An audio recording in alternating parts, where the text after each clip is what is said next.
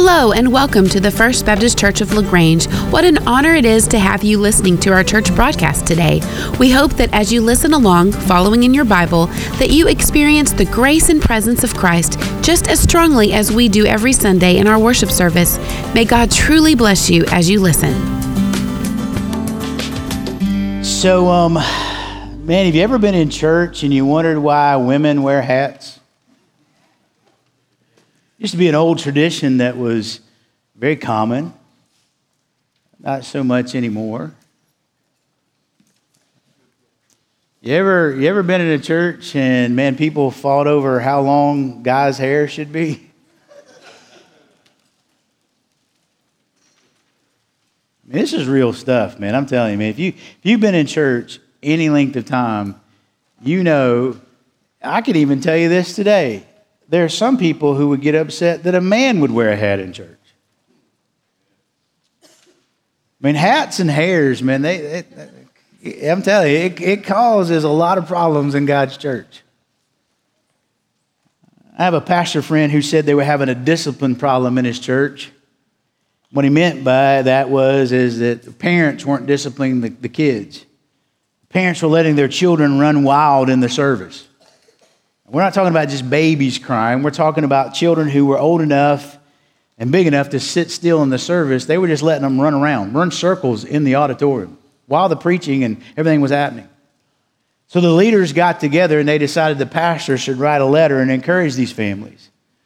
So they, they said in the letter that he said, Worship is family time, so please sit together as a family and remain seated as a family. Well, the parents didn't like that letter, he tells me, and he says they didn't like him for writing it. And so one father wanted to meet with the pastor, and so he stepped into the pastor's office and he had the letter that the pastor had written, and it was all wrinkly and worn, so he could tell that the guy had been over it and over it and over it. And so he told the pastor, he said this He said, Listen, Pastor, worship is not family time, worship is personal time. Well, my pastor friend said he stepped back from that meeting with him, and here's what he discovered. He says that worship is, is not family time, and it's really not personal time, that they both were wrong. You see, here's what he said, and here's what I believe worship is not just about me and you and the Lord. Worship is about you and me and the Lord and all of us coming together around the throne to worship God. Here's why I tell you that because worship is not family time and worship is not personal time. Worship is church time. it's when we all, the body comes together. And so here's why I tell you this because then it would be imperative upon us that if worship is for all of us, then what we all do and how we treat one another is going to be greatly important because if it's for all of us, it matters to all of us what happens in here. You're saying, well, what does that got to do with hats, hair, and hearts? Well, this morning, God's going to really speak into what we really should be doing in here in this room as a body and some of the things that can distract us from really worshiping God. So, He's going to give us a couple of principles about how we can honor God in worship and also at the same time honor each other. So out of our tradition here, I wonder if you would stand with me as I read from 1 Corinthians chapter 11 verses 2 through 16. If you don't have a copy of God's word, I want you to know that there's some Bibles in the seats, under the seats around you.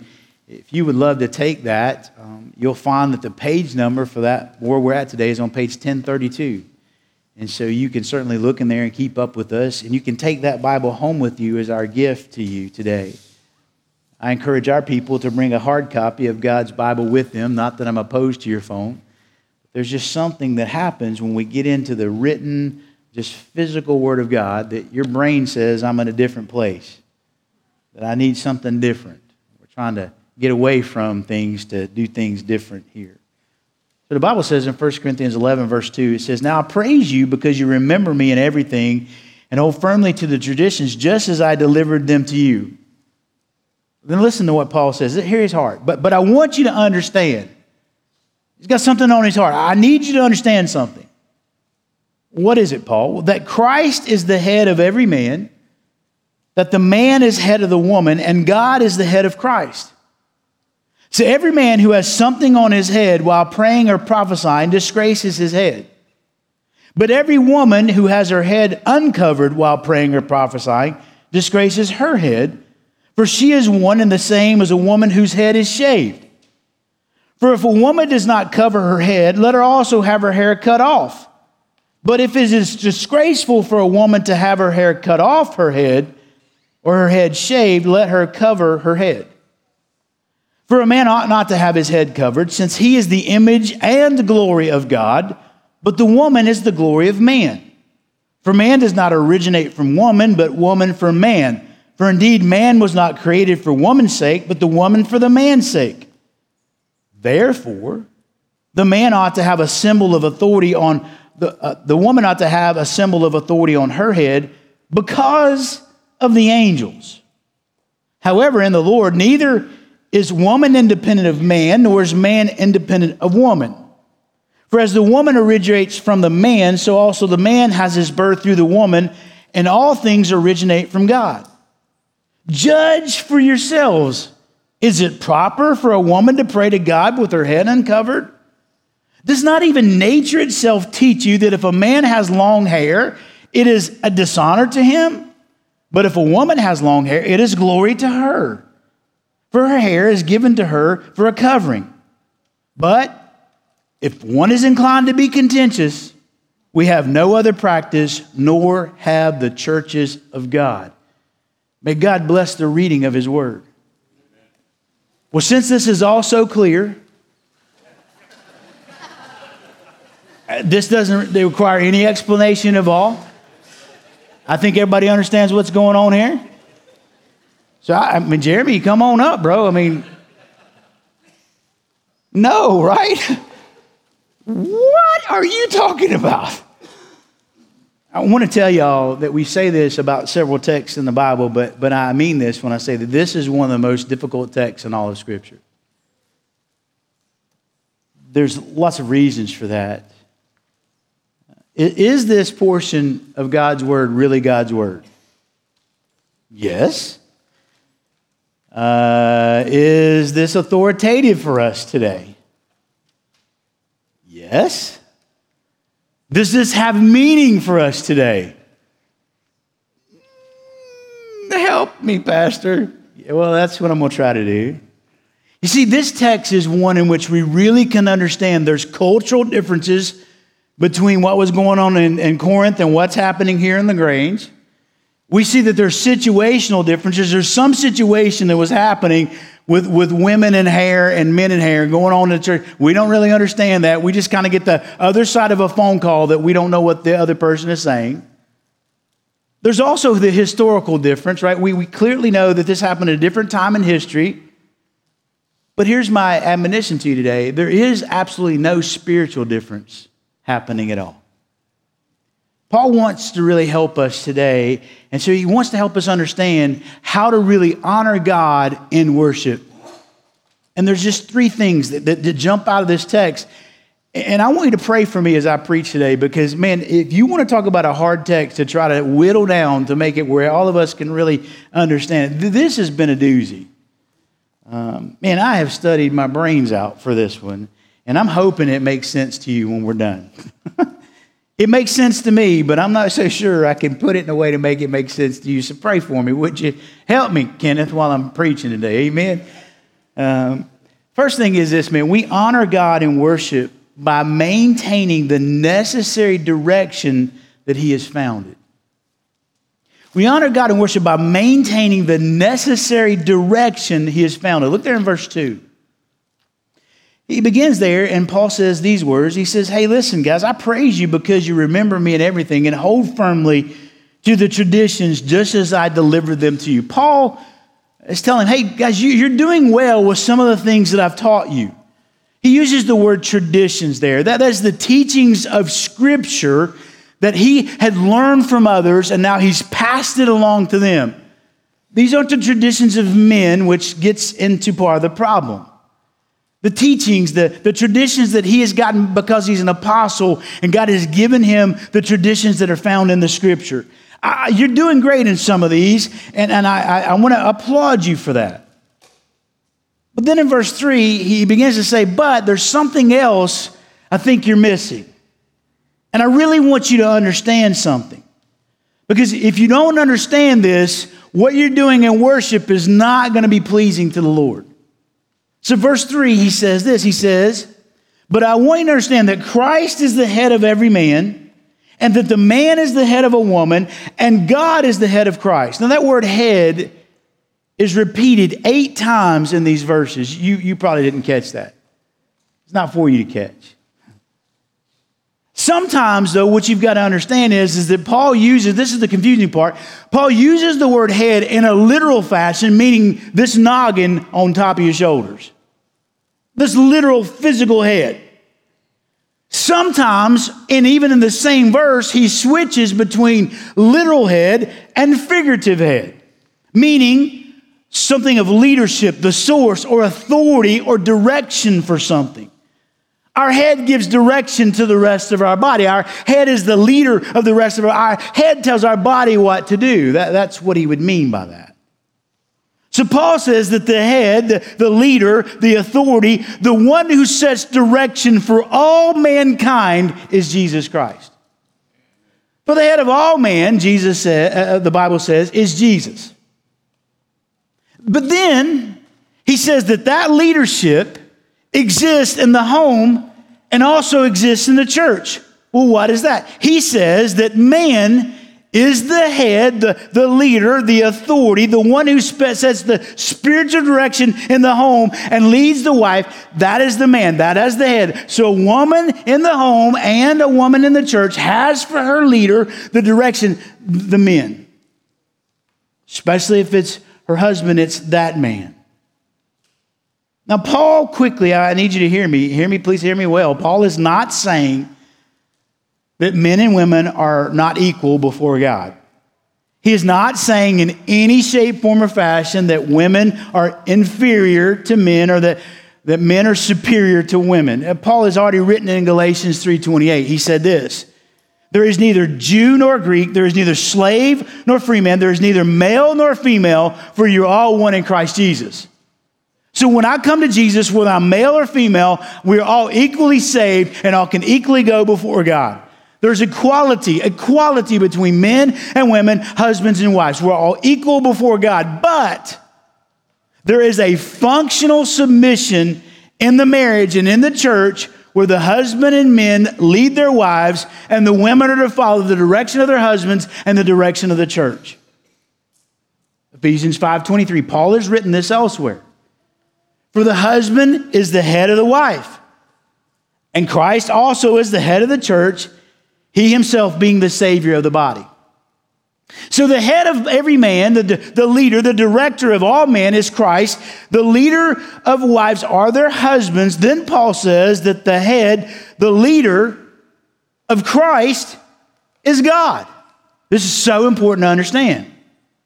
It must be critically clear that God the Son and God the Father are co equal and co eternal, but yet Jesus willingly submitted to the Father. So, if this was putting women down in any way, then it would also have to put Christ down because if Christ submitted and that's something inferior, then Christ would have to be inferior. But that's not what he says. Because Jesus said in John 10 30, I and the Father are one. Jesus is God. They're, they're co equal, co eternal. But then in John 8 29, Jesus says, He who sent me is with me, and he's not left me alone, for I always do the things that are pleasing to him. Jesus always submitted himself to the leadership and direction of his Father. So Jesus says, that he always does what's pleasing to the Father. Men and women are equal, but God has called for men to lead their wives and lead the church, and he's called for women to submit to that authority and that leadership and that direction in the church. Again, has nothing to do with superiority. Christ was not inferior, but yet he still submitted to the Father. Verse 4 and 5.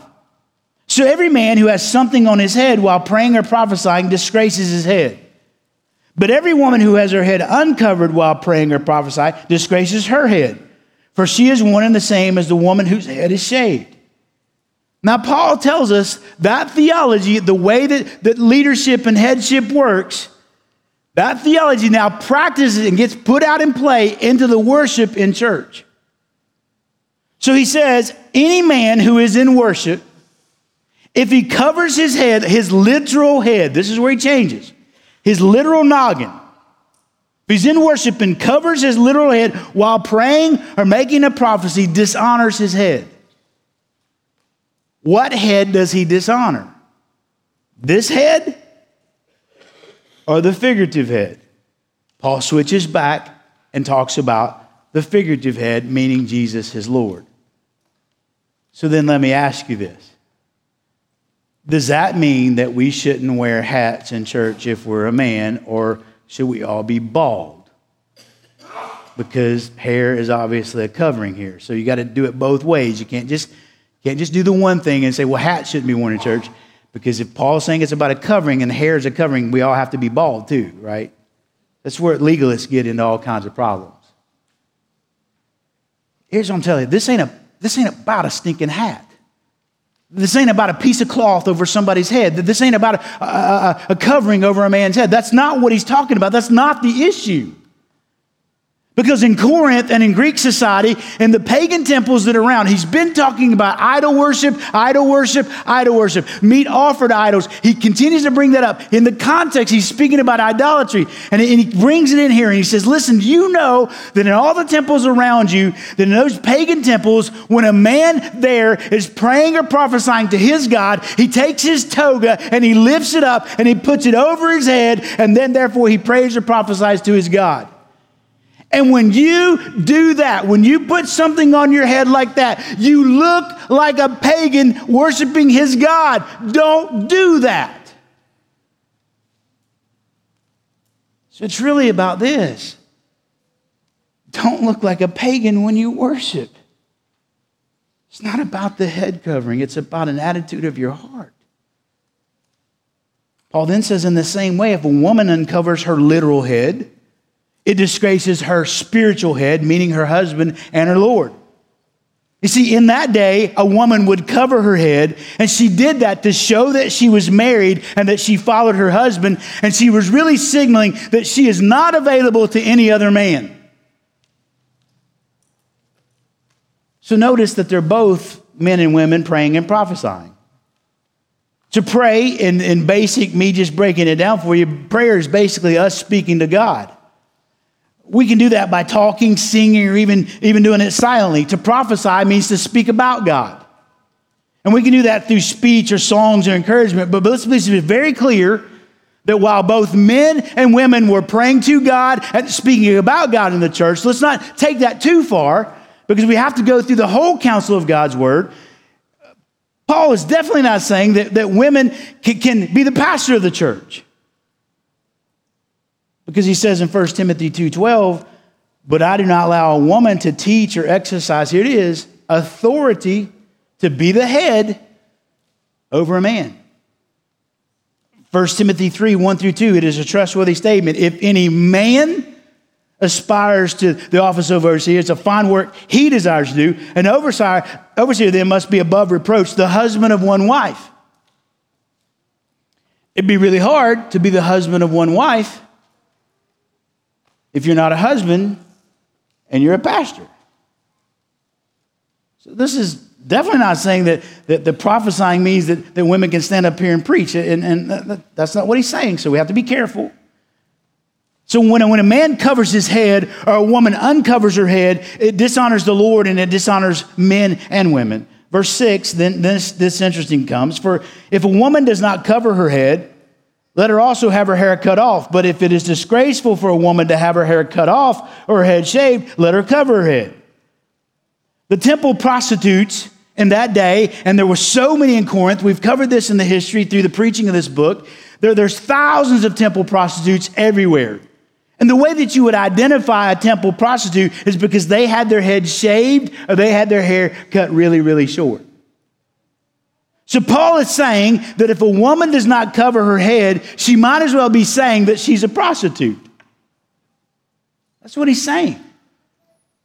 So let's really get to the issue. Is this really about hats and hair? I mean, is this about the woman having a hat and a man not? Is this about the woman having a covering and, and a man? Is that really? Is it really about hats and hair? No, I'm telling you, it's not. It's about our hearts. When we come to worship, every single man in this room ought to come in understanding that he is coming in full submission to the Lord Jesus. And when women come into this room, they ought to come in here knowing that they're in full submission to their husbands. That's what he's saying. That's what he's saying. Because if we don't do that, we don't stand a chance at honoring the Lord. Does that make sense?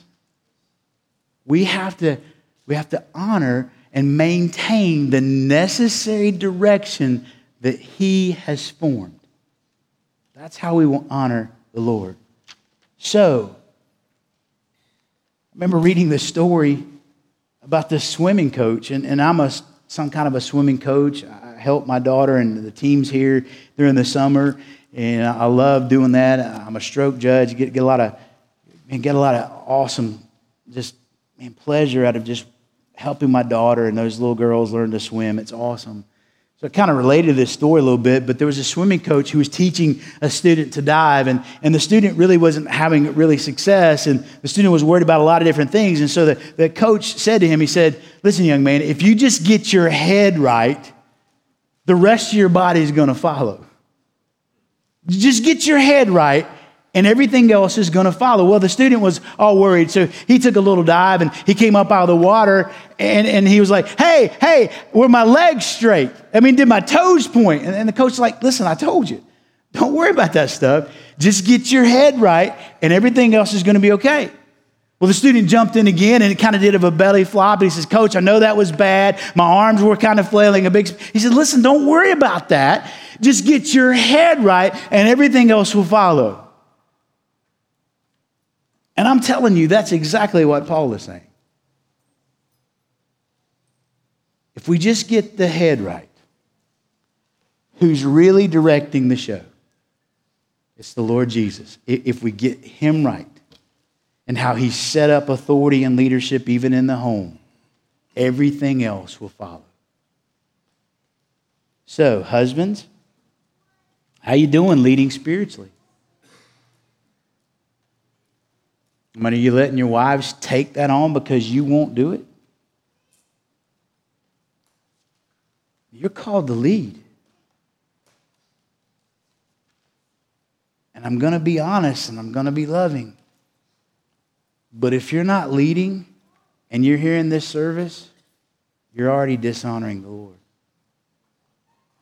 That's what Paul's saying. Well, that's, that's tough, isn't it? Women, are you in full submission to your husband? Because if you're not, Paul is already telling you that you're already dishonoring the Lord. This is an attitude of the heart to get the head right. We have to maintain the necessary direction that God has formed to honor Him in worship. Secondly, Paul says this we honor God in worship by maintaining the needed dependence He has formed. The needed dependence He has formed. Look there in verse 7. For a man ought not to have his head covered, since he is the image and glory of God, but the woman is the glory of man. Now, listen, that covering, you got to follow me here, church, because I'm trying to teach you some things that they're difficult. So, so we're building something here. The covering may have been a cultural symbol of submission. But the principle of male leadership and headship is never a matter of cultural distinction. It has been settled by creation itself, and it should never be compromised. Because that's how God created us. A man shouldn't have his head covered since the Bible says he is the glory of God. A covered head is the sign of submission. Man was created in the moral and mental and spiritual image of God. He's created with intellect, will, emotion, knowledge, and holiness. Man is also created to be the ruler of God's creation. God has given man dominion over the earth. And in that sense, he's created to be the glory of God. He reflects God and that God is the ruler, and he's given man that rulership here. So God gave man dominion over the world and to care for it according to his divine plan. And Paul points out that man was the only one created from the dust of the ground. Eve was created from Adam. Thus, man was given dominion and authority over everything, including his wife. Thus, the man is not supposed to wear a symbol of submission. So then we have to ask the question because it, it begs to be asked then why did Jewish men cover their head when they pray? I mean, how could Paul say something to the Jewish people and when you go into a Jewish synagogue or you get around Jewish people, they still wear that little yarmulke? Why, why do they do that? Because they have misinterpreted Scripture and made a man made tradition out of something that God never wanted to have happen. That's why he begins the letter saying, You've carried on my traditions, but here's something you may have gotten wrong. So, back in Exodus chapter 34, verses 33 through 35, the Bible says these words When Moses had finished speaking with them, he put a veil over his face. But whenever Moses went in before the Lord to speak with him, he would take the veil off until he came out. And whenever he came out and spoke to the sons of Israel what he had been commanded, the sons of Israel would see the face of Moses, that the skin on Moses' face shone. So Moses would replace the veil over his face until he went in to speak with him. So the Jewish rabbis taught that Jewish men should cover their heads when they prayed because Moses' face, Moses veiled his face in the presence of God's glory. So when you're praying or prophesying, just like Moses did in the presence of God, you ought to also put something on your head. But see, here's where they missed it, and, you could catch it too. That was in the people's presence. It wasn't in the presence of God that Moses wore the veil. When Moses came out of the presence of God, he had to put the veil on in front of the people not before God. 2 Corinthians 3:13 says it this way, and are not like Moses who used to put a veil over his face so that the sons of Israel would not look intently at the end of what was fading away. You see Moses didn't want them to see the glory of God fading from his face. And this, my friends, turned into a human tradition, not a very divine one.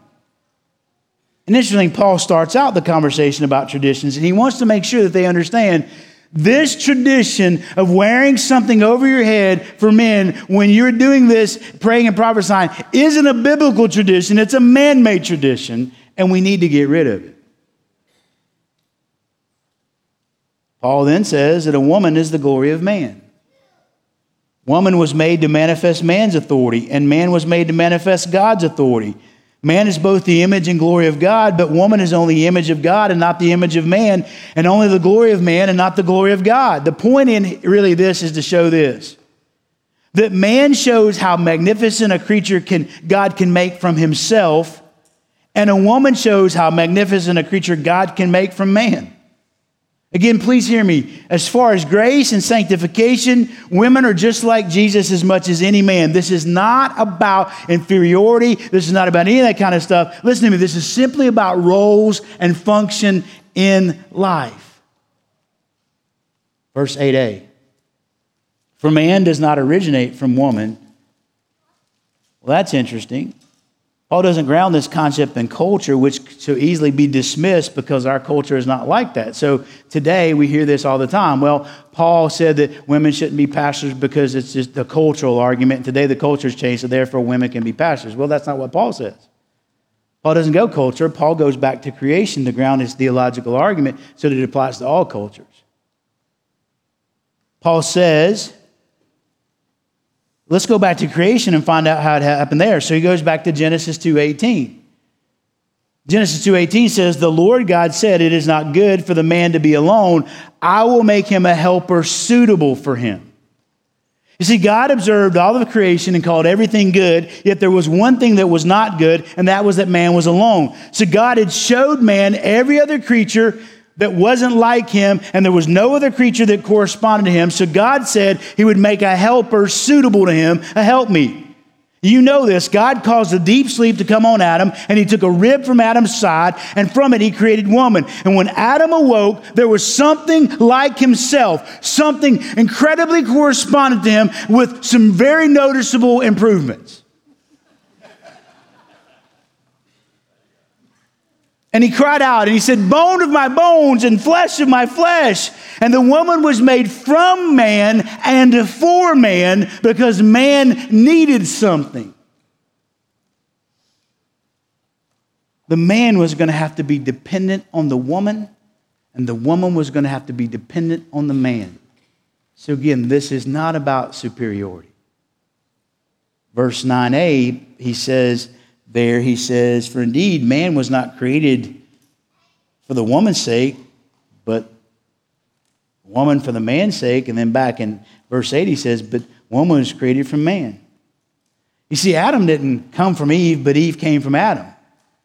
Adam wasn't created from Eve, Eve was created from, for Adam. And that again is the, the, the nature of leadership and headship and authority and the function in our roles. But then he says, For indeed, man was not created for woman's sake, but the woman for man's sake. Think about this. This is a universal, it's an unchangeable, it's a not a counselable principle that a woman should be in subordination to and submissiveness to her husband and to church leadership. That's just what the Bible says. I'm not trying to be controversial. Symbol here, when it says she ought to have this symbol on her head, this covering, it refers to leadership, it means authority. The covered head was the woman's authority or right to pray and the right to prophesy because she did it in submissiveness to her husband. She's to do that, Paul says, which I think is interesting, verse 10. Therefore, the woman ought to have this authority, this symbol of authority on her head because of the angels. Now, now that is what does what are you saying there, Paul? Well, angels are the messengers and ministers of God who have total obedience to God. They have great power, but it is submissive power. Satan and the others were thrown out because of unsubmissiveness and a rejection of authority and a failure to follow the direction of God. So the angels here, they protect God's church. And they're here watching what happens in our church. So the woman is not to do this in a way as to, offend the most submissive of all of God's creatures. So when a woman acts in unsubmissiveness to her husband or to, to leadership, she will even offend the angels because they're the most submissive of all of God's creatures. Verse 11 and verse 12. However, in the Lord, this is where he's headed. Neither is woman independent of man, nor is man independent of woman. I love that. For as the woman originates from the man, so also the man has his birth through the woman, and all things originate from God. All this headship stuff is true and necessary, but you must remember, and I must remember, that we were created not to be above or below or anything. We were created to need each other. We need each other. Men need women, and women need men. Can I get an amen?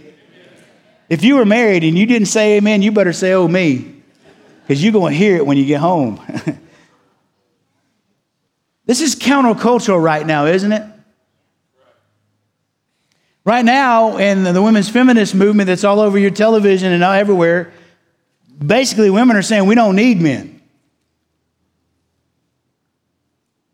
And Paul couldn't have been more relevant, could he? Men and women need each other and are both needed in the church. We can't do this without each other. It's true, woman was made for man, but Paul also says, yeah, that was with the first one. But then every man that's ever come has been born of a woman, so let's not forget that. We need each other. And what he's saying is we've all come from God, so therefore we all have equal standing before God, and we need each other. So we have to maintain this necessary direction founded by God, but we also need to maintain dependence that's been formed by God. He made us to depend on each other. Dale and Joyce Hutchison are members of our church, and, and they're kind of homebound right now because of, of failing health. And, and if you guys are listening to us today by way of internet, man, I want to tell you guys, you make my heart happy, and we miss you and we love you. But there are a couple in our church, they're precious as the day is long. But Dale, he's the man, man in, in the, the relationship. Dale lost his voice several years ago.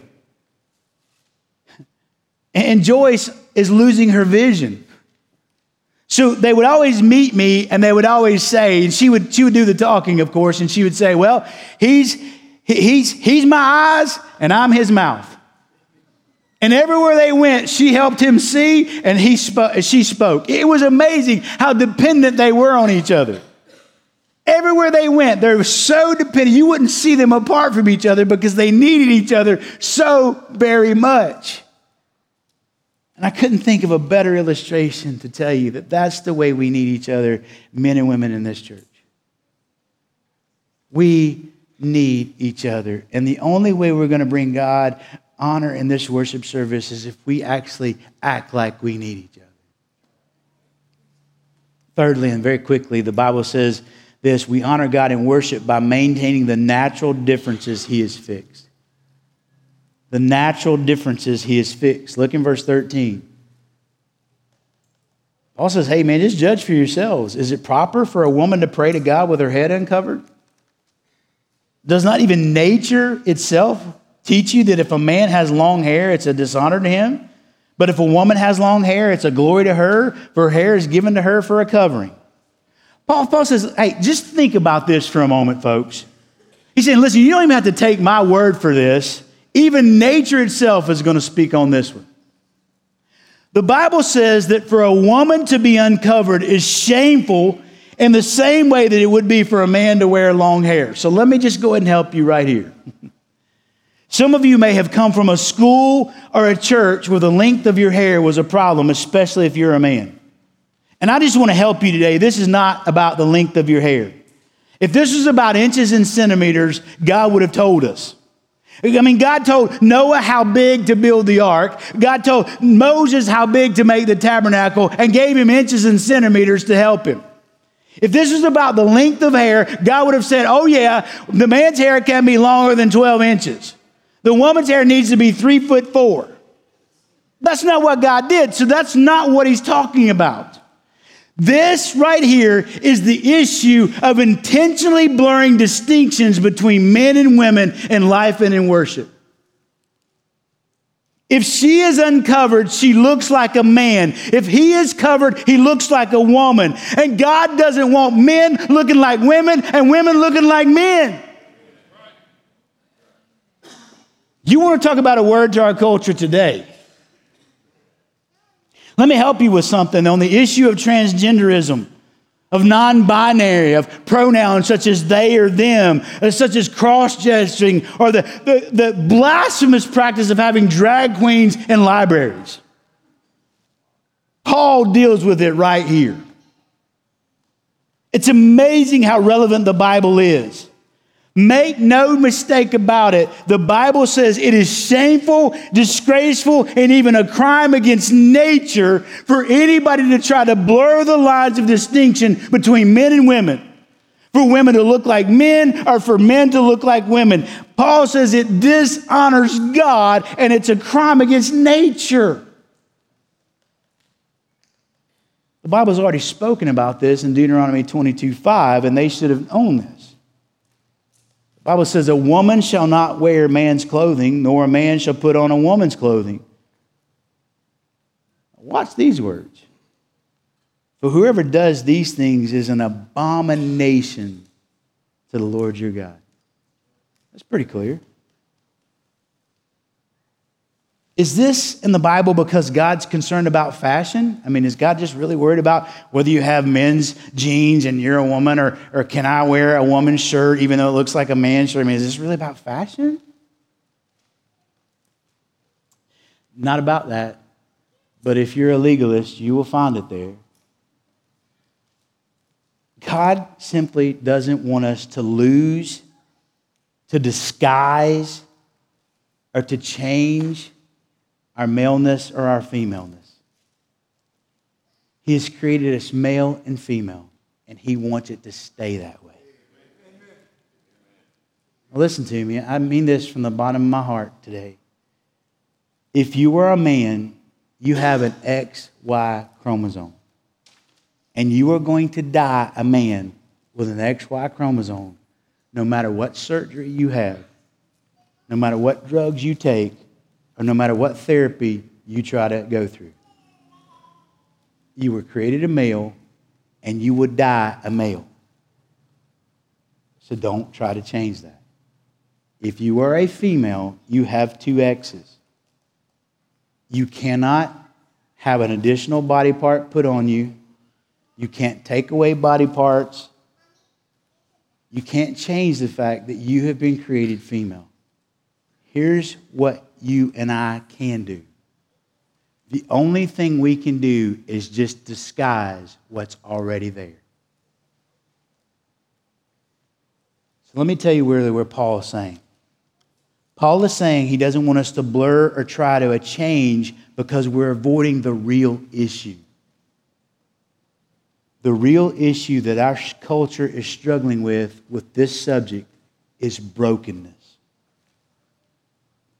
And so we have to approach this with a lot of love and redemption. And I want you to know this that if you are struggling, I want you to know that you are loved and valuable in your struggle. But I cannot just sugarcoat it and tell you that, that I support you along the way. I can't tell you that. I have to tell you the truth of God's word. You, you're headed down a path that's going to dishonor you and destroy you eventually. But you are loved and you're valuable in the process. So please listen carefully. Please hear me. God has something better than you trying to accommodate your brokenness through trying to disguise it through gender surgeries. He offers you a transformation that is better than anything you can do, surgeons can do, or any medicine can do. It's called redemption and healing through Jesus Christ. You see, a couple of years ago, I was working up in Round Rock and I hurt my foot. It was really more like my Achilles heel. And, and for, for a couple of days, man, I couldn't do anything. I really, I had almost dragged my foot behind me. It hurt so bad. And so, man, I tried to get all kinds of wraps, and I tried wearing a boot, and I tried elevating it and icing it. I tried to go to the doctor and get some therapy on that bad boy, and it just wouldn't help me. It did nothing I could do to accommodate my foot, to, to do anything to help it was working. So one day I'm at the I'm at the job and my friend John is there and John is just this deep man of prayer and he sees me walking. He sees me trying to do everything I can to get my foot better. And he says hey Steve do you mind man if I just would anoint you with some oil and just pray over you that God would heal your, your foot? Dude I'll take anything at this point. John got down on his knee took that anointing oil and put it on the back of my heel and he said, Lord, in Jesus' name, would you heal Steve's foot? And I'm telling you, I'm telling you, sure as I'm standing here, God healed my foot immediately.